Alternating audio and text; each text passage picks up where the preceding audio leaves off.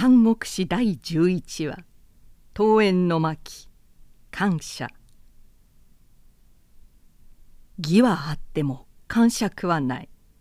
勇はあっても歓喜を持たない。そのために玄徳の軍はどこまでも紙幣としか扱われなかった。よく戦ってくれたと恩賞の沙汰かねぎらいの言葉でもあるかと思いのほか休むいとまもなくここはもうよいから高層の地方へ転戦して露将軍を助けに行け」という主春の命令には玄徳は素直な太刀なので承知して戻ったが関羽も張飛もそれを聞くと「ええすぐにここを立てと言うんですか!」とむっとした眼色だった。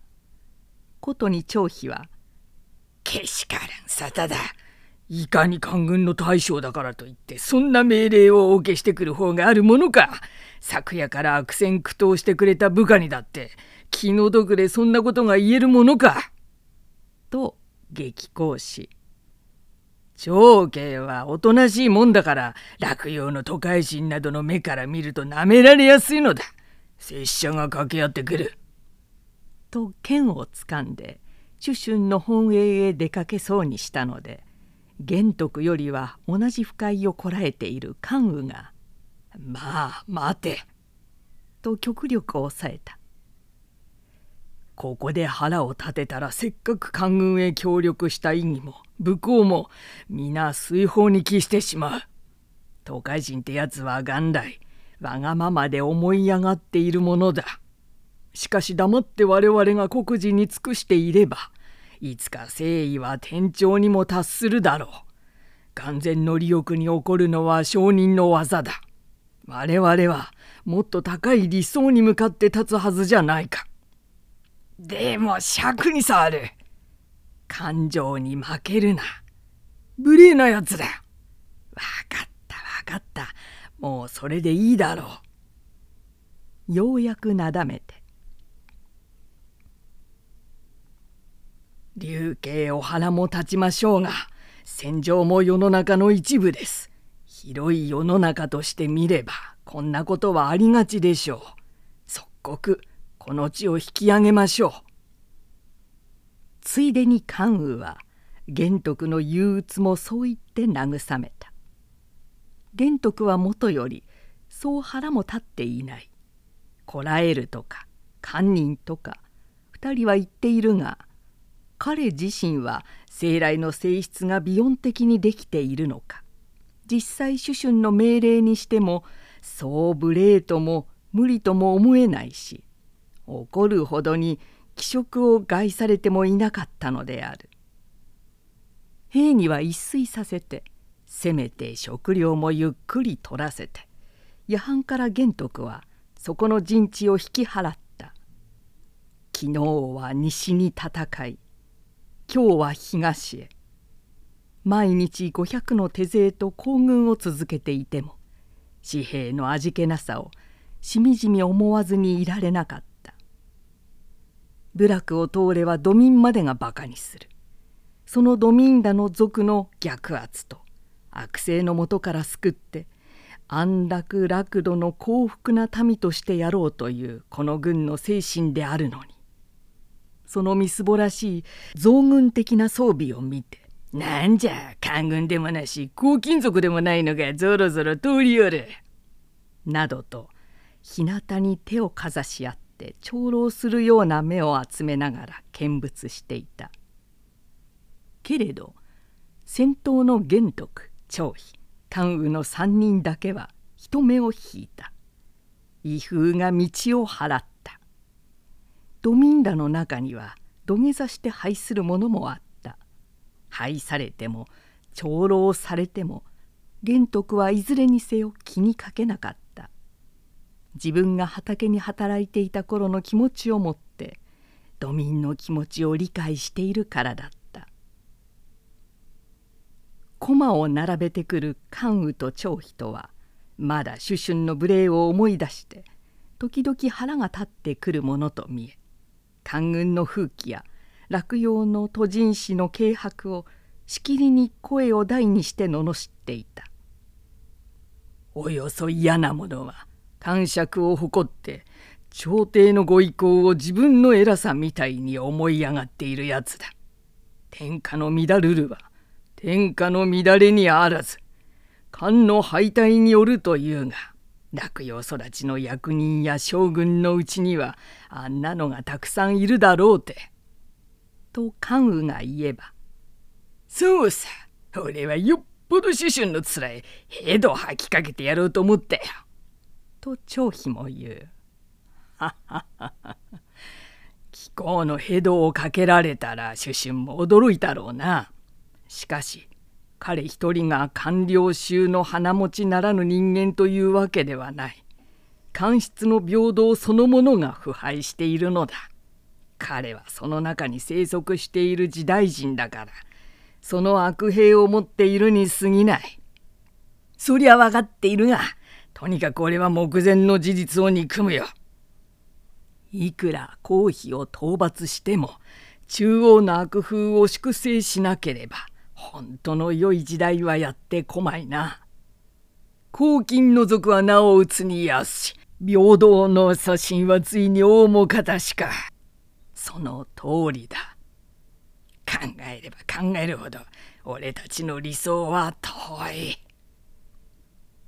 道を眺め空を仰ぎ両友は嘆じ合っていた少し前へ立って馬を進めていた玄徳は二人の声高な話を先刻から後ろ耳で聞いていたがその時振り返って「いやいや両人そう一概に言ってしまったものではない。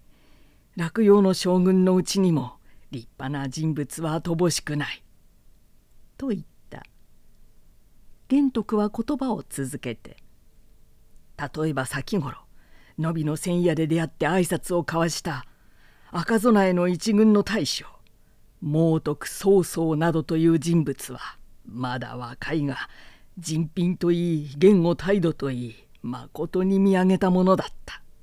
英知の才を落葉の文化と武勇とに磨いて一個の人格に飽和させているところ。彼など真に官軍の将軍といって恥ずかしからぬものであろう。ああいう武将というものはやはり豪軍や地方の総網の中には見当たらないと思うな」と褒めたたえた。それには張飛も関羽も同感であったが浪人の通遊性として官軍とか官僚とか言うとまずその人物の進化を見るより先にその色や匂いを嫌悪してかかるので玄徳にそう言われるまでは特に曹操に対しても感服する気にはなれなかったのである。いや旗が見える。そのうちに彼らの部下はこう言って指さし合った。玄徳は馬を止めて「何が来るのだろうか」と関羽を顧みた。関羽は手をかざして道の前方数十丁の先を眺めていたそこは山陰になって山と山の間へ道がうねっているので太陽の光も陰り何やら一段の人間と旗とがこっちへ指してくるのはわかるが官軍やら黄金族の兵やらまた地方を浮浪している増軍やら見当がつかなかった。だが次第に近づくに従ってようやく岸がはっきり分かった。関羽がそれと答えた時には従う兵らも口々に言い交わしていた「長期を立てているああ官軍だ300人ばかりの官軍の隊。どうもおかしいぞ。熊でも捕まえて入れてくるのか、感謝を引いてくるじゃないか。大きな鉄格子の檻である。車がついているので、炉に引かせることができる。周りには槍や棒を持った官兵が怖い目をしながら警護してくる。その前に100名、その後ろに約100名。感謝を真ん中にして七流の長期は山風に翻っていたそして感謝の中に揺られてくるのは熊でも豹でもなかった膝を抱いて天日に表を伏せている哀れなる人間であった。バラバラ。と先頭から一名の大将と一体の兵が駆け抜けてきて玄徳の一行を頭から咎めた「こら待て!」というふうにである。張飛もパッと玄徳の前へ駒を踊らせて万一をかばいながら「なんだ虫けら!」と言い返した言わずとも良い言葉であったが栄戦以来とかく官兵の辛い針に合原の煮えていたところなのでつい口をついて出てしまったのである。石は石を打って火を発した。なんだと？歓喜に対して虫けらと言ったな。礼を知るをもって人倫の始まりという礼儀をわきまんやつは虫けらも同然だ。黙れ。我々は落葉の長子左方教の直属の軍だ。旗を見よう。長期が見えんか。王城の直軍とあればなおさらのことである。俺たちも武勇方向を任ずる軍人だ。士軍といえどもこの旗に対しこら待てとは何だ。礼をもって問えばこちらも礼をもって答えてやる。出直してこい。上八の蛇木を車に構えてカッとにらみつけた。官兵は縮み上がったものの虚勢を張った手前引きもならず生唾を飲んでいた。玄徳は目じらせで関羽にこの場を扱うように促した。関羽は心得て「あいやこれは栄戦の主春候補数の両軍に参加してこれより構想へ引っ返してまいる宅建の竜玄徳の手勢でござる。言葉の行き違いこの男の短慮は許したまえついてはまた帰化の軍はこれよりどこへ参られるかそしてあれなる感謝にある人間は俗称の聴覚でも生け取ってこられたのであるか。詫びるところは詫び正すところは節目を正して質問した。官兵の大将はそれにほっとした顔つきを見せた張飛の暴言も薬になったと見え今度は丁寧に「いやいやあれなる感謝に押し込めてきた罪人は先頃まで高僧の聖夜にあって官軍一方の将として落葉より派遣せられていた中老将露職でござる。え？老職将軍ですって。玄徳は思わず驚きの声を放った。されば我々には詳しいこともわからぬが今度直命にて下られた左方教が各地の軍場を視察中露食の軍務ぶりに不届きありとそうされたため急に露食の官職を地奪されこれよりその身柄を一囚人として都へ差し立ててゆく途中なので。と語った玄徳も関羽も張飛も嘘のようなと呆然たる表を見合わせたまましばし言う言葉を知らなかった玄徳はやがて「実は老職将軍は自分の九死にあたるお人なので是非とも一目お別れをお告げ申したいが何とか許してもらえまいか」と切に頼んだはあはあ。では罪人露職は貴公の九死にあたるものか。それは定めし一目でも会いたかろうな。守護の大将は玄徳の切な願いを聞くともなく聞かぬともなくすこぶる曖昧に口を濁して「許してもよいが公の役目の手前もあるしな」と意味ありげにつぶやいた。関羽は玄徳の袖を引いて「彼は賄賂を求めているに違いない。貧しい軍費ではあるが幾分かを割いて彼に与えるしかありますまい」と言った。張飛はそれを小耳に挟むと「けしからぬことであるそんなことをしては癖になるもし聞かなければ武力に訴えて老将軍の感謝へ迫りご対面なさるがよい自分が引き受けて警護のやつらは近寄らせぬから。と言ったが玄徳はいやいや仮初めにも朝廷の旗を報じている兵や役人へ向かってさような暴行はなすべきでない。と言って指定の上このまま老将軍と相見ずに別れるにも忍びないから。と言って何がしかの銀を軍費の内から出させて関羽の手からそっと守護の大将へ手渡し「一つあなたのお力で」と折り入って言うと賄賂の効き目は手のひらを返したように聞いて大将は立ち戻って感謝を止め「しばらく休め」と自分の率いている官兵に号令した。そしてわざと彼らは見て見ぬふりして路傍に槍を組んで休憩していた。玄徳は気を降りてその間に感謝のそばへ駆け寄り頑丈な鉄格子へすがりついて「先生先生玄徳でございます。一体このお姿はどうなされたことでござりますぞ」と嘆いた。膝を曲げて暗淡と顔をうずめたまま感謝の中に背を丸くしていた露食はその声にはっと目を向けたがおおとそれこそさながら野獣のように鉄格子のそばへ飛びついてきて「玄徳か!」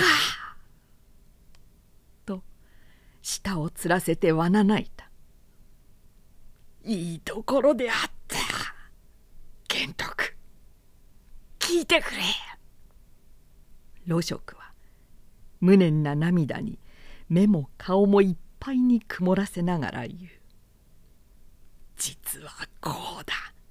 先頃貴公がわしの陣を去って栄泉の方へ立ってから間もなく長子作法という者が軍艦として戦況の見聞に来たが世事に疎いわしは陣中であるし天使の使いとして彼を迎えるにあまりに真面目すぎて他の将軍連のように作法に剣物を送らなかった。すると厚かましい作法は我に賄を与えようと自分の口から求めてきたが陣中にある金銀は皆これ官の公金にして兵器戦費のついえにするもの他に資材とてはなしことに軍中なれば利に送る財物など何であろうかとわしはまた真正直に断った。なるほど。すると作法は老職はわしを恥ずかしめたりとひどく恨んで帰ったそうだが間もなく身に覚えのない罪名のもとに軍職を治奪されてこんな浅ましい姿を晒して都へ差し立てられる身とはなってしもうた。今思えばわしもあまり一徹であったが落葉の玄関どもが私利私服のみ肥やして君も思わず民を顧みずただ一心の営利に救急としておる様は想像のほかだ。実に嘆かわしい。こんなことでは五感の霊帝の御代もおそらく長くはあるまい。やどうなりゆく世の中やら。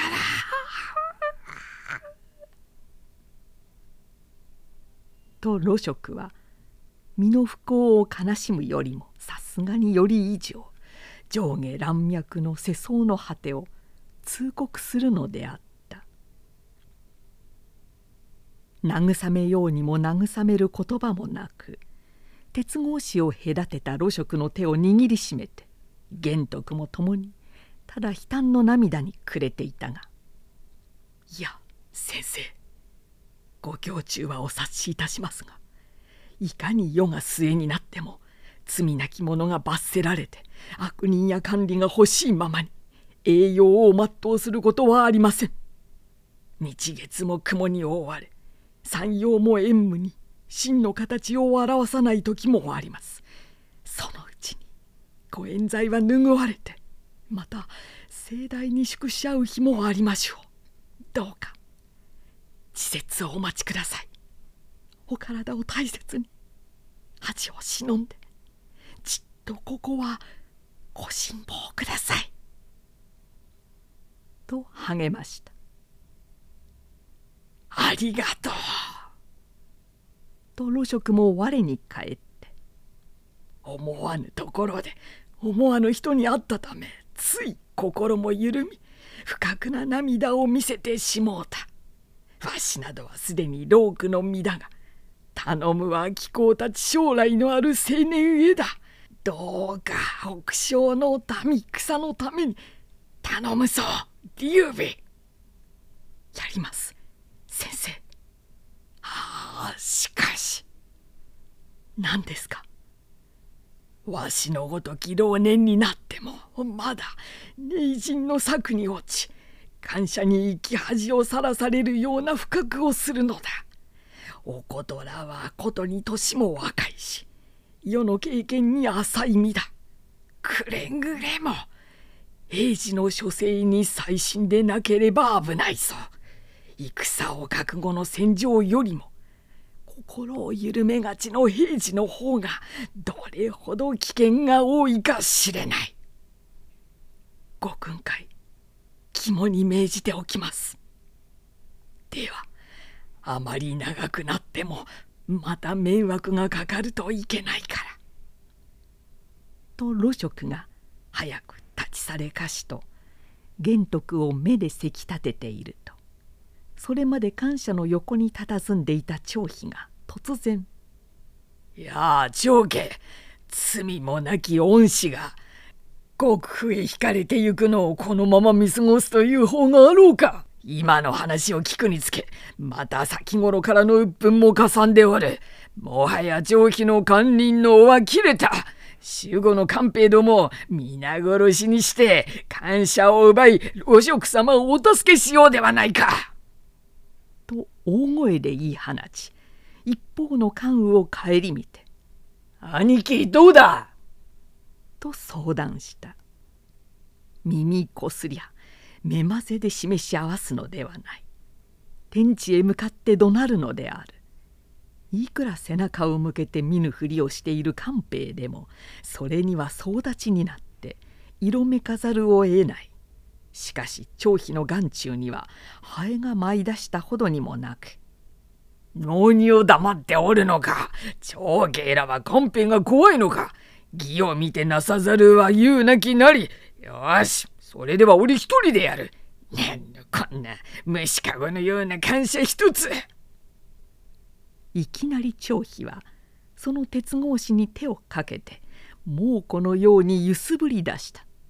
いつもあまり大きな声を出さないしめったに顔色を変えない玄徳がそれを見ると「張飛何をするか!」と大喝して「かりそめにも長命の咎人へ汝一役の身として何をなさんとするか指定の情は忍びがたいがなおなお市場に過ぎないいやしくも天使の命とあらば血を噛んでも伏すべきであるいよいよの道に背かずということはそもそも我らの軍律の第一則であった！たって乱暴を働くにおいては天使の真に代わりまた軍律に照らして竜玄徳がまず汝の首をはねん。いかに長期なお騒ぐや！とかの名犬の塚を握ってまなじりを紅に裂きこの人にしてこの血相があるかと疑われるばかりな声で叱りつけた。感謝は遠く去った。叱られて思いとどまった張飛は後ろの山の方を向いて見ていなかった。玄徳は立っていた。目前と凝視して遠くなりゆく死の感謝を安類の中に見送っていた。さあ参りましょう。関羽は促して駒を寄せた。玄徳は黙々と騎乗の人になったが露食の運命の急変がよほど精神に応えたと見え「はあ」と名を探索しては振り向いていた。張飛はつまらない顔していた。彼にとっては正しい義憤としてやったことが図らずも玄徳の怒りを買い偽名の血をすすり合ってから初めてのような叱られ方をした。官兵どもはそれを見ていい気味だというような嘲笑を浴びせた。張飛たるもの腐らずにはいられなかった。いけねえやどうもうちの大将。は少し安物の格子かぶれている気味だて。舌打ちしながら彼も黙り込んだまましょげ返った姿を駒に任せていた。三峡の道を過ぎて二州の分かれ道へ来た。関羽は駒を止めて「玄徳様」と呼びかけた。これから南へ行けば高層北へ指して行けば郷里宅建の方角へ近づきます。いずれを選びますか。もとより。露食先生が囚われの身となって落葉へ送られてしまったからには義をもってそこへ援軍に行く意味ももうなくなった。ひとまず宅建へ帰ろうよ。そうしますか。うん。それがしも宣告からいろいろ考えていたのですがどうも残念ながら一時郷里へ引くしかないであろうと思っていたので転戦また転戦何の巧妙ももたらさずゴーヤに待つ母上にもなんとなく合わせる顔もない心地がするが帰ろうよ宅建へ。はでは。と関羽は騎手を巡らして後から続いてくる五百余の守兵へ「北へ北へ!」と指さして歩行の号令をかけそしてまた黙々と歩み続けた。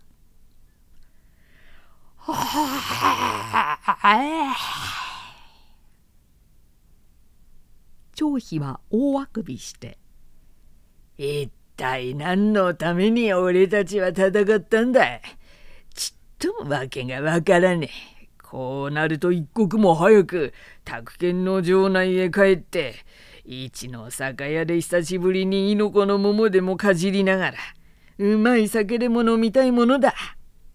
と言った。関羽は苦い顔して「おいおい兵隊の言うようなことを言うな一方の将としてどうって俺は本当のこと言っているんだ嘘ではない貴様からしてそんなこと言ったら軍紀が緩むじゃないか軍紀の緩み出したのは俺のせいじゃない。官軍官軍と何でも官軍とさえ言えば育児なく怖がる人間のせいだろ不平満々なのである。その不平な気持ちは玄徳にも分かっていた。玄徳もまた不平であったからだ。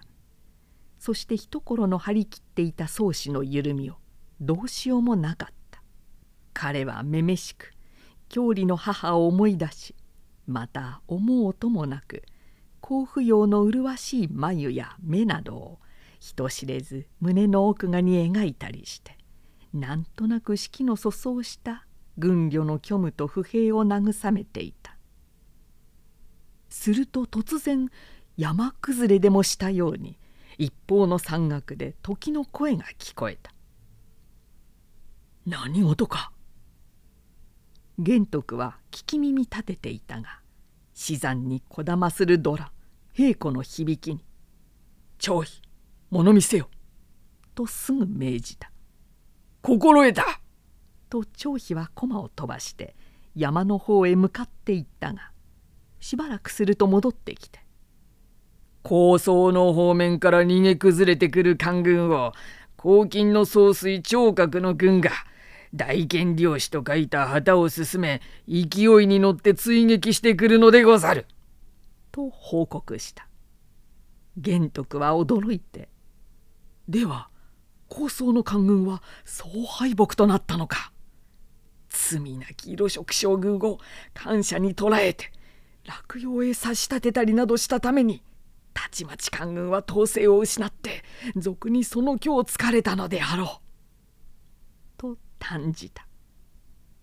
張飛はむしろ小気味よげに「いやそればかりでなく官軍の私風そのものが長い平和になれ清和に流れ思い上がっているからだ」と関羽へ言った関羽はそれに答えず「長兄どうしますか?」と玄徳へ諮った玄徳はためらいなく皇室を重んじ秩序を乱す俗死を打ち民の安寧を守らんとは我々の初めからの鉄則である漢の私風や軍紀を司る者に面白からぬ人物があるからというて官軍そのものが壊滅するのを挙手傍観していてもよいものではない。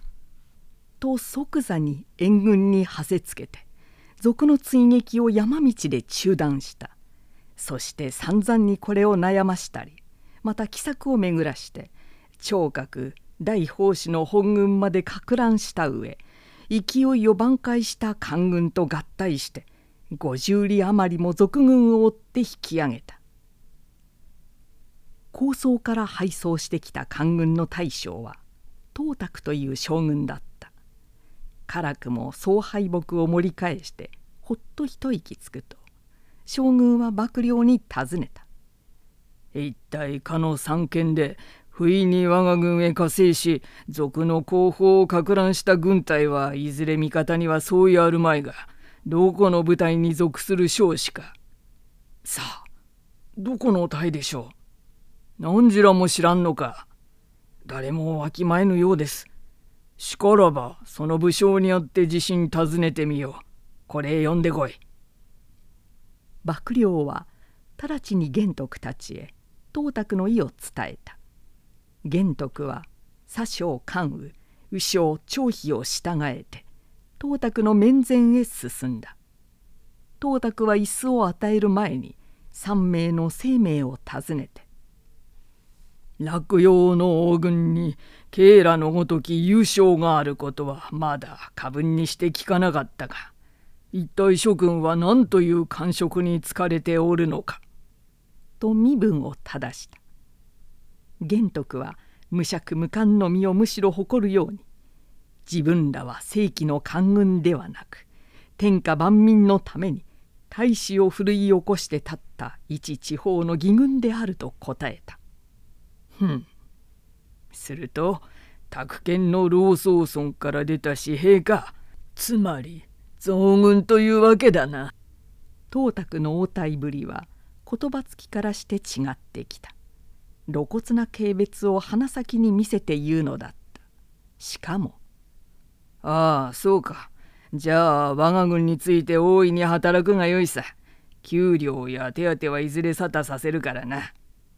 と同席するさえ自分の保険に関わるように東卓は言うとすぐ威爆のうちへ隠れてしまった官軍にとっては太鼓を立てたのだ。東卓にとっては生命の親だと言ってもよいのだ。しかるになんぞ偶するの無礼。死を偶する道を知らぬにも程がある。玄徳も張飛と関羽も東卓の後ろ姿を見送ったまま呆然としていた。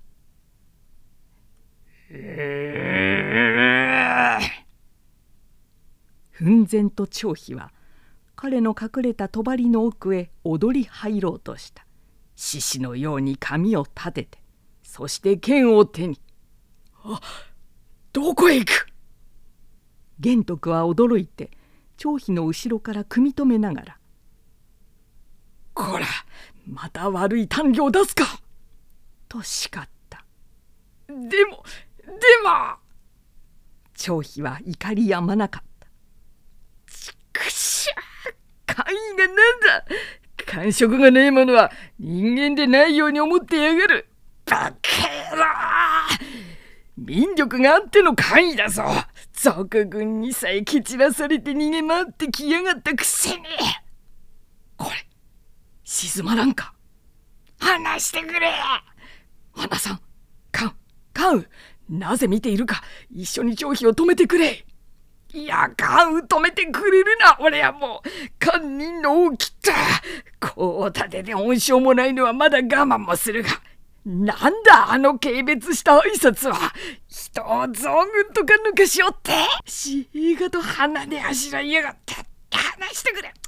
東卓のそっくみをこのジャボコで。人たちにかっ飛ばして食いせるから。待て。まあ待て。腹が立つのは貴様ばかりではない。だが証人の証人ぶりにいちいち腹を立てていた日にはとても大事はなせぬぞ。天下証人に満ちる時だ。玄徳は抱き留めたまま声を絞って諭した。しかし何であろうと董卓は皇室の武神である。朝村を侵略すれば利費にかかわらず反逆の属種と言われねばならぬ。それに董卓にはこの大軍があるのだ。我々も共にここで切り死にしなければならぬ。聞き分けてくれ長飛我々は犬死にするために立ったのではあるまいが。ちちくしゃ長飛は床を大きく靴で踏み鳴らして男泣きに声を上げて泣いた。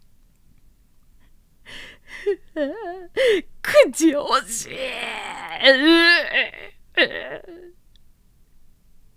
彼は座り込んでまだ泣いていた。この忍耐をしなければ世のために戦えないのか義を唱えてもついになすことはできないのかと考えると悲しくなってくるのだった。